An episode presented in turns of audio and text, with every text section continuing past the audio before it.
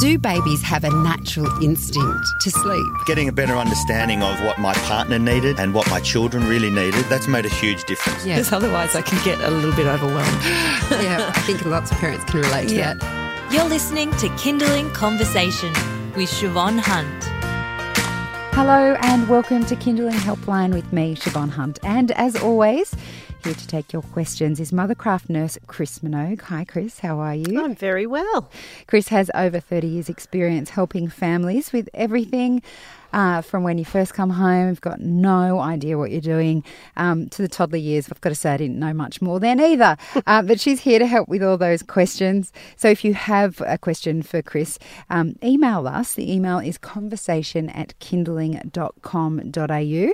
First up, though, we have Fiona on the phone who has a question for you, Chris, about her eight month old and sleep routines while travelling. Hi, Fiona. How are you? Good. How are you? Good. So tell us what's going on.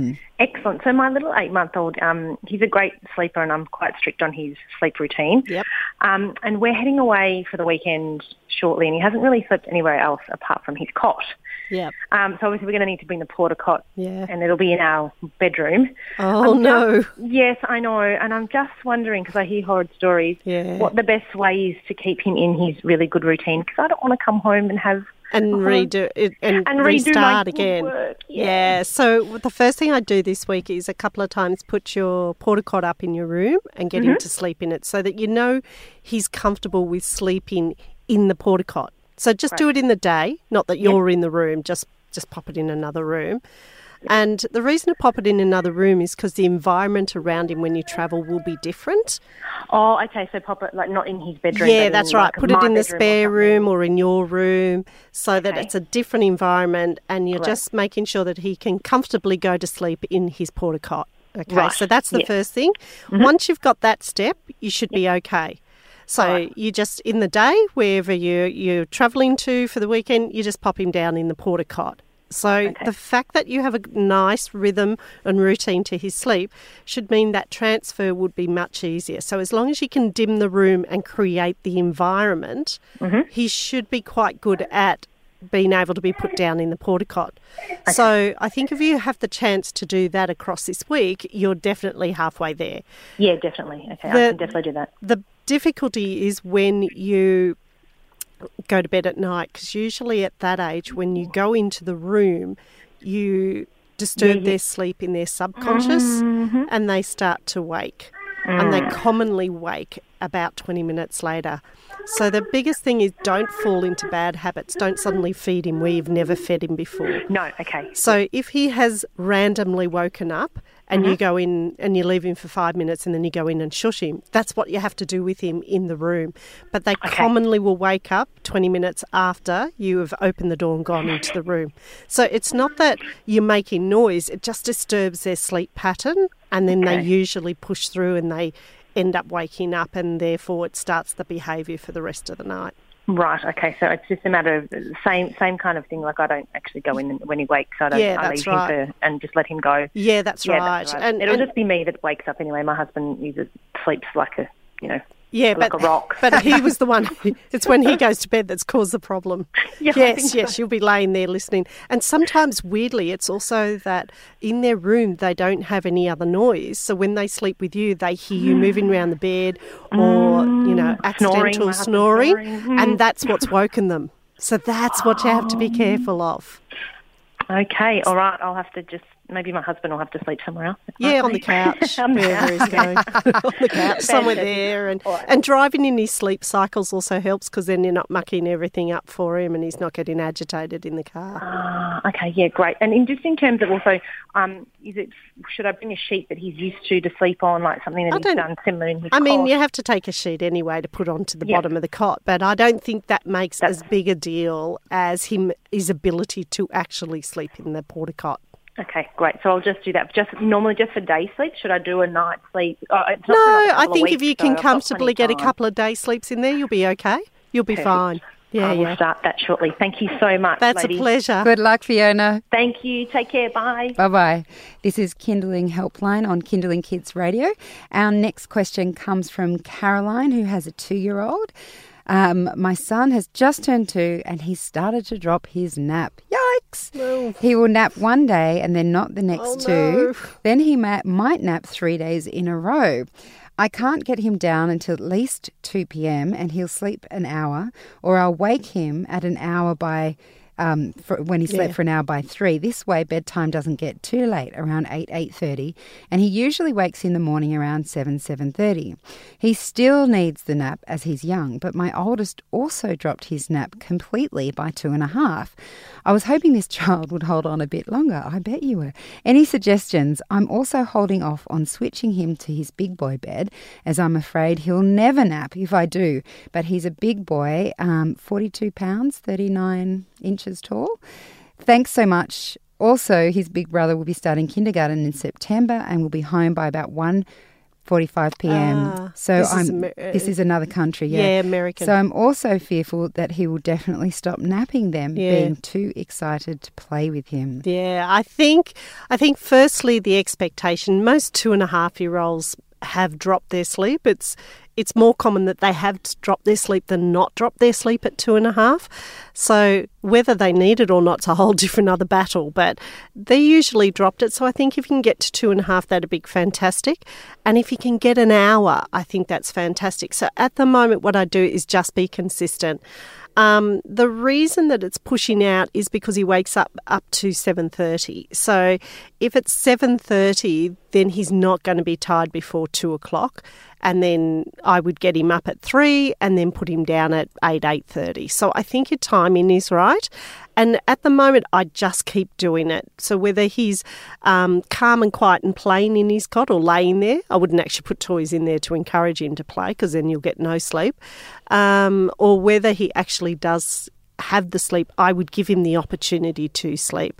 But it does look like your your your boys at least don't require lots of sleep in the day and that they may have given it up by two and a half. So that will be to an advantage because when your other little one's at school, you won't have to worry about nap time. And I suspect what will happen is when you pick your other child up from school at one, your second child will just have a nap in the car driving home, and that's probably all he will do on those days. So, fingers crossed you can get this hour's sleep in for a little bit longer, um, but not surprising that he's trying to give it up. It's just what what he doesn't require in the day. I'd keep him in the cot for as long as you can to get that quiet period. Because I think if you put him on a bed, he'll just get off the bed and walk out and open the door and follow you down the hallway. well, good luck with that, Caroline. The next question is from Mary Ann, who has a three and a half year old. How can I get my three and a half year old to try her hardest at swimming lessons instead of just mucking around? I've tried everything. I know what that's like, Mary She's just not ready. I try not to watch. Yeah, she's just not ready for it. So I think this is a tough one because everybody goes swim, swim, swim. But actually, she's just not ready for that type of intensity. She's she's still playing, and three and a half, three, three and a half year olds do play. You they're usually in a group, so they don't see the structure yet. They're just a little bit too immature, and she just sees it as meeting her friends and having a play or a swim. So don't be disheartened, and and don't force her because then she will not go to swimming lessons. I think sometimes what I would suggest is just taking a break for a term and and then when she's matured a little bit more she'll see it as a class of learning to swim and she'll do better. So i think don't force her because i think once you force her it, it'll all be over and it'll take you a year or so to get her back into it. Um, and i think she's saying she just isn't ready for that type of structure You're listening to Kinderling Helpline on Kinderling Kids Radio. If you have a question for Chris, best bet this week is to give us an email or send us an email, I should say, to conversation at kinderling.com.au. Our next question comes from Shona, who has an eight month old. I've been listening to your show since my son was born and have appreciated Chris's words of wisdom. Now I'm desperate for her help. I'm having back surgery soon, and my eight month old son is currently having real trouble staying asleep if I'm not beside his cot and won't resettle at all for his dad. Will fall asleep after night bottle with dad, breastfeed, remaining feeds. So has a bottle with dad and then she breastfeeds, right? He used to go down at 6:30 till 7 p.m. and not wake till 11 to 12 p.m. for a feed, down until 3ish feed and then woke frequently after till coming to our bed and feeding till we got up around 7 a.m. Now he's lucky to sleep 10 to 20 minutes without me beside the cot. I have a consistent routine of um, into sleep sack, into sleep sack, read a book, into cot, lulu, with a into the co- cot with Lula. That's a A doll, Lulu doll, Lulu doll. yeah. And glow bug on, and I sit with him till he falls asleep within 10 minutes. Nothing has changed that I can pinpoint. Jack has six to seven feeds a day and three meals of solids. He loves his food. He has a 30 to 45 minute nap around 9 a.m., then at one and a half, two hours at 12.30 p.m. Usually 30 minutes by himself, and then I have to resettle throughout the remaining time. Often a nap between three and four, but he seems keen to drop this if he has over an hour at lunch. He's very active commando crawling, trying to get up on all fours. He's pulling himself up and working on pulling himself into a seated position. Uh, and he can sit unaided for short periods. My question is what is the best way to go about getting Jack to sleep without me next to the cot? He used to self settle. I'd watch him on the monitor, but now it's like he just won't. Lots of information, but I really need help as after surgery I'll be limited as to what I can do for him. Okay, so I think what's happened for Jack is he gets different messages constantly. So he gets a message about the routine of going to bed, and then sometimes dad does it. And if that doesn't work, then sometimes mum will give a breastfeed. And if that doesn't work, I'll pull you into bed. So he's getting all these little messages that aren't consistent with how he can independently try to self settle. So when it said six to seven feeds in a day, I'm I'm sort of hoping that's the 24 hours and not not in the day as such. Mm. So I'm going to assume that's the 24 hour day. So an eight month old has four milk feeds and three meals, or about that. So you know, similar to morning, mid morning, lunchish, afternoon for the milk feeds, and then the three meals lunch, breakfast, lunch, and dinner. Once you've done that, then technically he should be on one or no breastfeeds overnight. So the first thing is you need your big picture. What do you want him to achieve? Do you want him having feeds overnight to self comfort? And therefore, it's going to make it harder for him to do it himself because he gets this responsive feeding. Or is it that you want him to independently go to sleep and be able to sleep well? Um, so he's sort of got two messages, at least two messages going on about his sleep. So the first one is to tackle food and the placement of food and the relationship of food because that's an easy one for you to control. As in, I can feed you at this time, I can wean you off the night feeds. And then tackle the trying to get him to do it independently. So a common one, common way of doing the nights is the first time he wakes, I resettle him. The second time he wakes, I do a full feed. The third time he wakes, because he wakes a few times, I resettle him. And the fourth time, if there was a fourth time that he woke, I'd only give him a few minutes on a breast so that you slowly decrease him weaning the feeds at night. Now, how you settle him at this point could probably be anywhere from a mixture of staying with him and patting and also get dad involved because he's obviously tried but it's not worked. But sometimes i think we come in and we rescue the dad when it's not work or he comes in and says it's not working you do something. So i think if you can sit down together and work together at the strategy so a couple of minutes it depends what you've been using but maybe a couple of minutes of crying and then going in and patting and comforting putting your hand on him all those sorts of things. If he stands up and shakes the cot then usually step out for a minute go back in and try it again and and get dad to say, you know, this is going to take 20 minutes to do. This isn't a 5 minute thing or a 1 minute thing. It's a 20 minute thing. But over the days it becomes a 1 minute thing and a 2 minute thing. So working together I think is key on this one. Sorting your feeds out and weaning the feeds at night is your second, and then the third one is to independently teach him to sleep. And that's just a method of putting him in, walking away, coming back, giving him the comfort and working together so he gets a message about what it is that you're trying to achieve. All right, and feel free to get back in touch if you get time, Yeah. Shona, before your operation. surgery. I hope that goes well. This is Kinderling Helpline with Mothercraft nurse Chris Minogue on Kinderling Conversation, where we take your questions about parenting and we put them to Chris. She's got over 30 years' experience as a Mothercraft nurse, helping families all across the country. So if it's happening in your family, chances are she can help. Amanda has a four year old. She says, My son is going to kindergarten, big school next year. We've been trying to get for him to wear undies at night, but keeps wetting the bed. He does go to the toilet before bed. Then we put a dry night on. Is there anything else I can do? He's struggling to eat dinner at night as well. Oh, um, with the bedwetting at night, some sometimes boys take much longer than girls. I mean, if you read anything about boys and night training, um, it can take them three, five, seven, nine. So it depends on how wet that nappy is in the morning. So if it's just wet, I think in time it will sort itself out, and not to get too caught up in it if it's saturated and you've tried many things, sometimes you have to actually go and speak to your doctor about why that may be happening. And in most cases, they say that boys will just grow out of it with time. So he's starting school next year. If he's dry during the day and he needs a pull up at night, I wouldn't push it too much, but I would make sure that he's drinking from open cups as opposed to bottles all the time so he's not overfilling the bladder.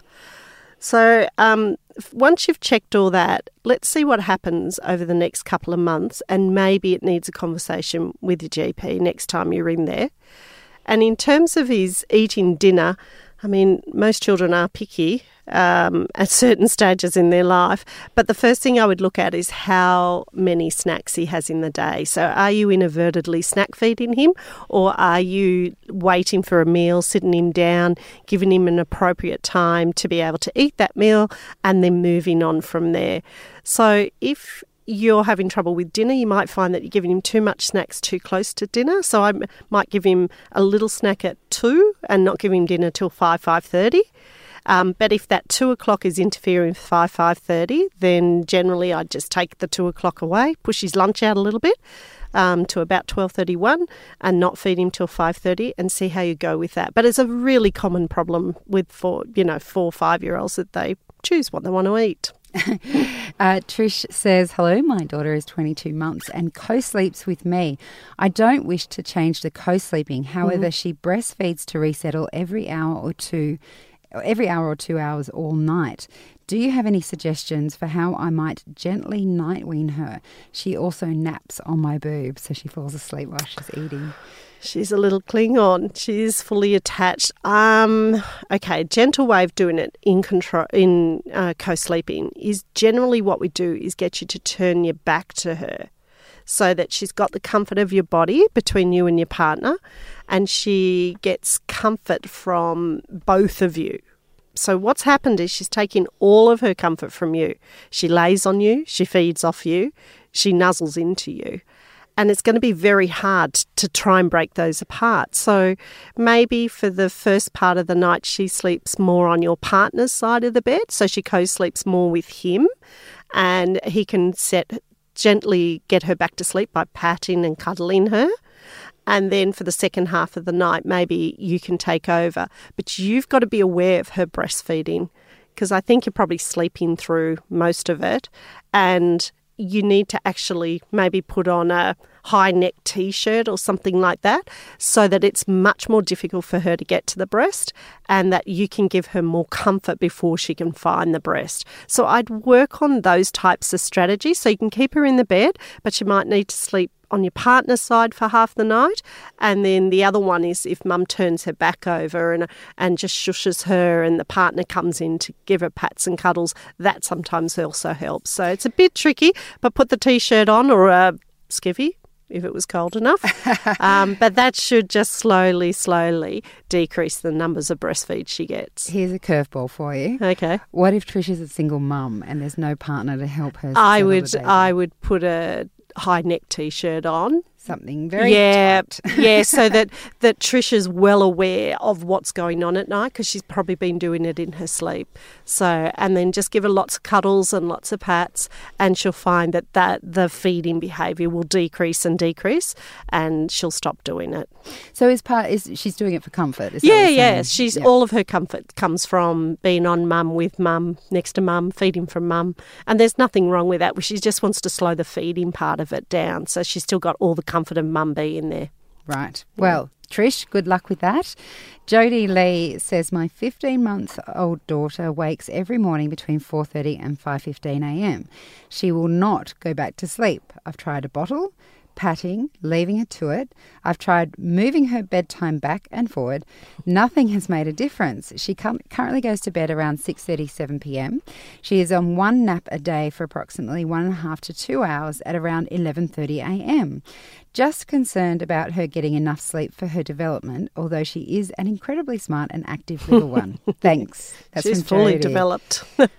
um, I think you're doing all the right things, Jodie.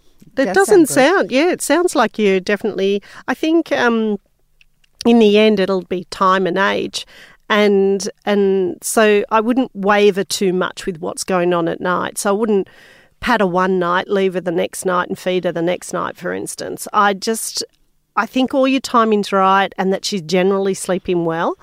I don't think it's going to hurt her development unless she was getting, you know, little to no sleep. So I think you're fine on that on that um, angle. And I would just give her a period of time to try and settle, and then go in and give her some comfort.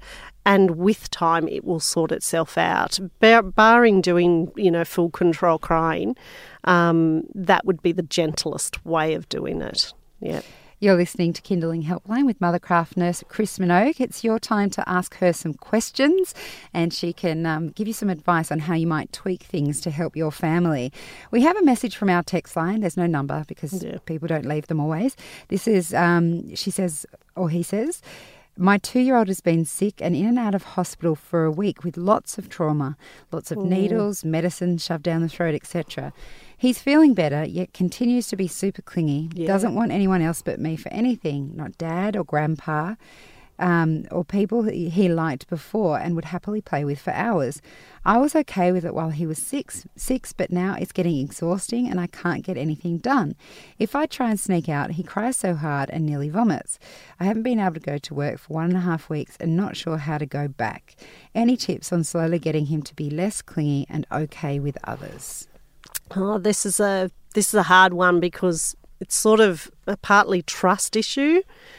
So there's that. He doesn't trust anybody now. Doesn't know who's going to get him from behind, so to speak, and give him medication. So there's partly that, and then it's just slowly un- how do you undo it? And this, unfortunately, is just going to be a slow, slow burn.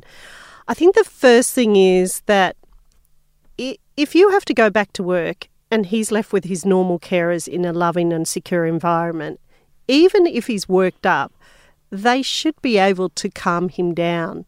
But maybe introduce him, if he can, back into his normal care in a short window. So maybe just leave him for a couple of hours and then extend it like you were putting him into care for the first time, into his daycare or family daycare.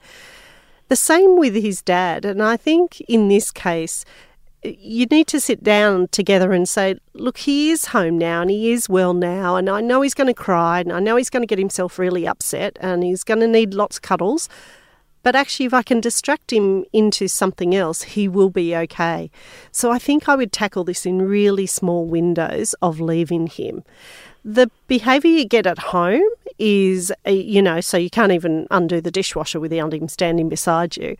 I think that one you should be able to use almost not in that he's doing something naughty, but you need to say, look, you just need to sit over here with your cars. Mummy's got to do this and actually do it. So don't let his behaviour stop you from unpacking the dishwasher. And then once you've finished unpacking the dishwasher, then go back and give him some more reassurance because it's probably in the space and in the room with you. He's just not allowing you to do anything. So I think you've got to take this in three different lots. What the behaviour is around you, the behaviour between you as a family, and what his trust is like when you leave him with someone outside the family home. So it's not an easy one, and I think it's it's it doesn't take long to do, but you need it organised in what you're going to do, and then I think you'll find your little boy will come back to you again question from Claire, who has a three and a half year old. I have a little one who's a very fussy eater. We have instituted a dinner is what everyone else in the house is eating. No, you can't have a cheese, cheese sandwich policy. it's a very good one. Yeah. He's not keen to sit at the table. We let him play with the food and don't fuss too much with what he does with his food on the plate. We don't give him an alternative anymore. He's waking in the night hungry because he's not eating dinner. Mm. Any advice about encouraging him to eat our lovely variety of family dinners and what to do about waking in the night hungry?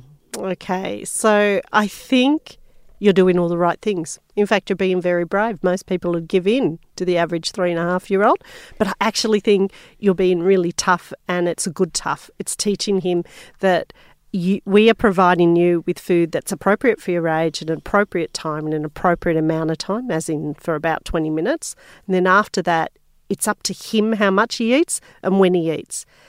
But if he starts demanding it overnight, then that's where it can break down the whole family. So I think stick to your guns. When I, um, you know, listen to nutritionists and dietitians, they all say the same thing.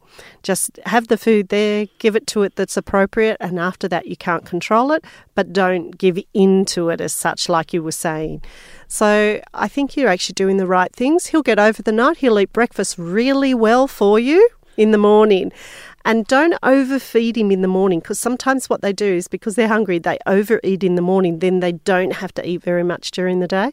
So uh, lots of people say, Oh, I just fed him two and a half Weet-Bix. Well, two and a half Weet-Bix is probably his whole calorie loading for the whole day. And then he's not very hungry during the whole day. So keep it appropriate and stick with what you're doing. I think you're doing the right things. You know, it takes a long while to for him to starve himself. Missing a meal isn't going to harm him.